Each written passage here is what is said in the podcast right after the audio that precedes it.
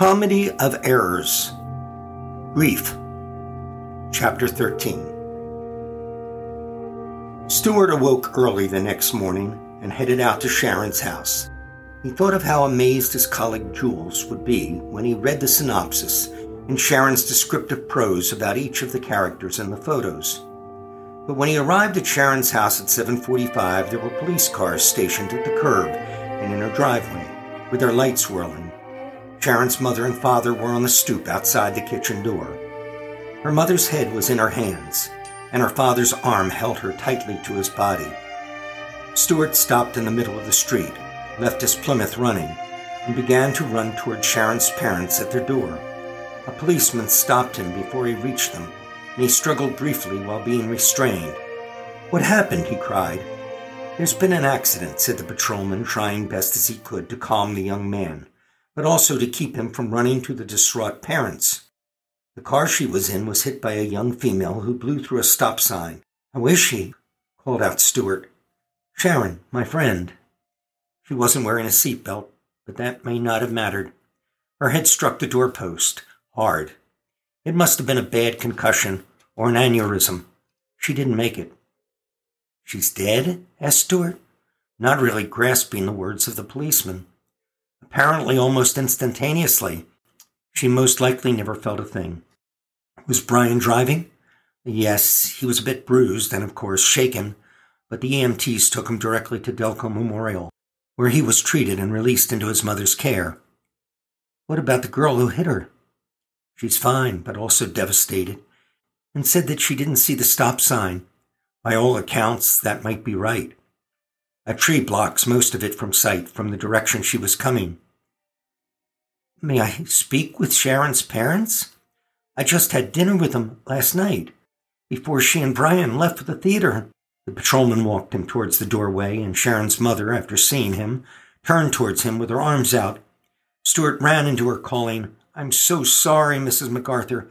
This is horrible. Sharon's mother hugged him and held him close as he began blubbering with only parts of his words making any sense. She was my best friend. I can't believe this. If I could only have, I don't know. I just heard what happened. She loved you too, Stewart. She has for a long time. But she's been with Brian. She knew you cared for her, Stewart but she also knew that neither of you were right for each other, and she was only 19. She talked to you about me? asked Stewart. She confided. She knew you weren't her type, and that your friendship was more important to both of you than. Sharon's mother then burst into tears and once again held Stewart tightly. It was at that moment that Stewart remembered the dark shadows photos that he'd given Sharon the night before.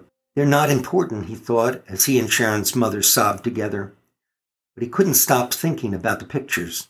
They probably weren't in the car, he thought, as another detective came up to Sharon's parents to ask some questions.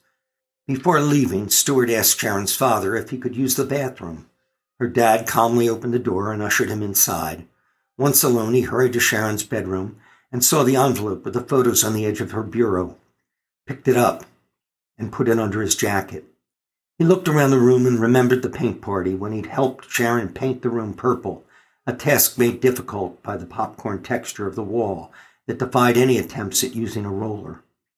The white frame mirror above Sharon's bureau was bordered by photos, many of them which included him at the beach, at a fellowship meeting, and standing by his Plymouth. Her bed was made up perfectly and covered by a lacy white coverlet upon which she had placed stuffed animals from childhood a well worn Huggy Bunny, a one eyed bear, and a patchwork patterned dachshund. A purple heart shaped pillow rested against the bed pillows. He left the room, stopping at the bathroom on his way out of the house.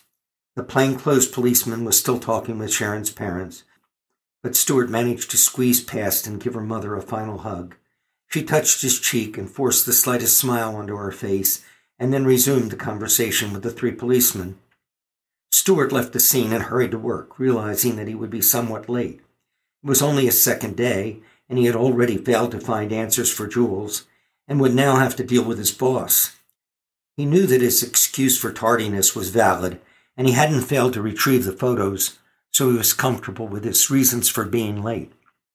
During his 20 minute drive to work, he focused on Sharon and what her mother had said to him about her daughter's relationship with him. He and Sharon had never spoken about their love for each other.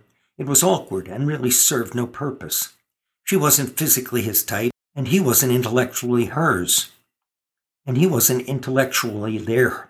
And he wasn't intellectually hers. Though he may have begun a crusade to improve his intelligence for her, she had no way to change her appearance and become a willowy girl with a perfect figure, as he hoped to find one day.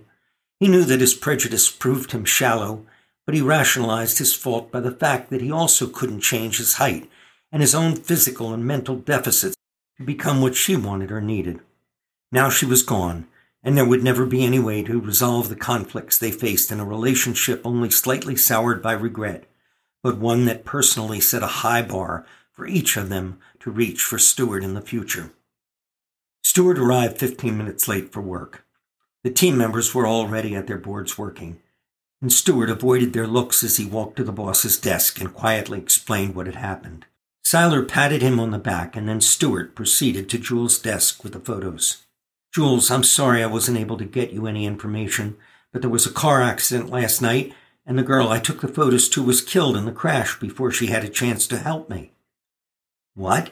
exclaimed Jules as he looked at Stewart and tried to assess Stewart's reasoning for providing an improbable cause for his failure. What kind of psychopath am I dealing with? he thought. The next moment, Stewart burst into tears, and Jules realized that Stewart was neither kidding nor lying. What happened, Stewart? Jules asked with true compassion in his voice. Everyone in the office was focused on the two as Stewart explained the situation. He even told about how he and Sharon's father He even told about how he asked Sharon's father if he could use the bathroom so he could look for the photos in her room, as he again burst into sobs while thinking how heartless he'd been. Jules softened toward Stewart, as did the other three artists who had left their boards to hear Stewart's story. After his sobbing had ceased, Stewart told Jules that on his way from Sharon's house to work, he had thought of a backup plan for the Dark Shadows series of cards and a way of making them collectible with very little research.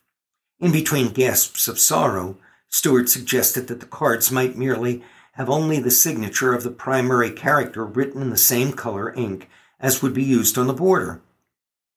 Many of the girls that I know watch Dark Shadows, said Stewart, and I'm sure they know the names of all the characters in the cast. Since the characters are fictional, it will only be necessary for people in this office or the plant to write out the character's name for placement on the cards, eliminating the need for any more research. Stewart explained that the backside of the card could be printed in black or the border color, and that the number could be applied on the front side of each card that would give collectors a clue to the season and date the card was issued. The team was astonished that Stewart had come up with this idea while grieving over the death of his friend. Jeff, always the cynic, asked, And when did you come up with this idea, Stewart? Stewart replied as honestly as he could. I knew that I'd failed Jules, and although I knew it was my fault, I needed a way to make things right. So as I was driving here, I came up with the idea I thought might work.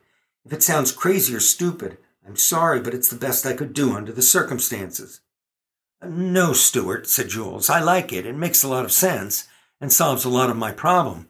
It's easier to implement than any idea I could come up with. It's just hard to believe that you'd think of that under the weight of the death of your friend.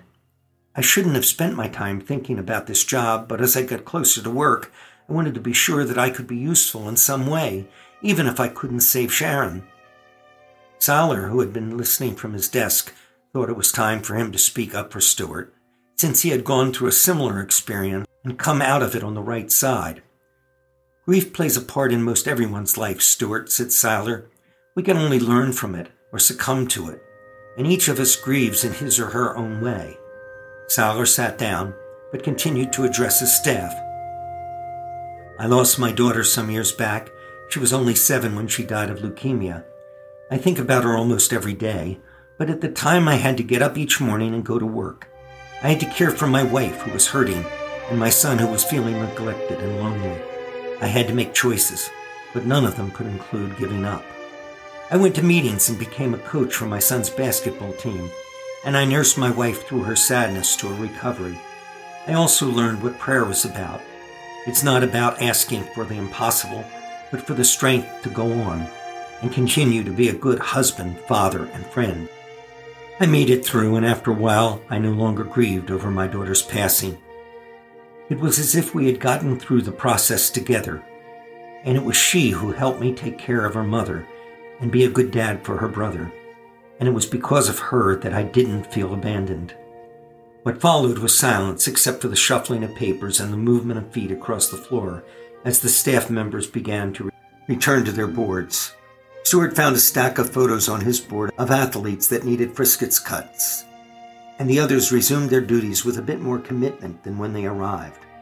Stewart no longer was ignored by his fellow workers and was included in the patter of the day. If he needed help, they all tried to assist him, and he was now a member of a new group. While driving home, he felt Sharon's presence next to him and smiled to think how she had already helped him through his day. Stewart knew that Sharon would always live within him, voice her opinions when he'd stumble, and cheer him on past any hurdles he might face. Now he would have to go home and speak to his own parents about his grief, his friend, and his loss, whether they understood it or not. In realizing that he was far from perfect, he would have to once again try to forgive them for their flaws.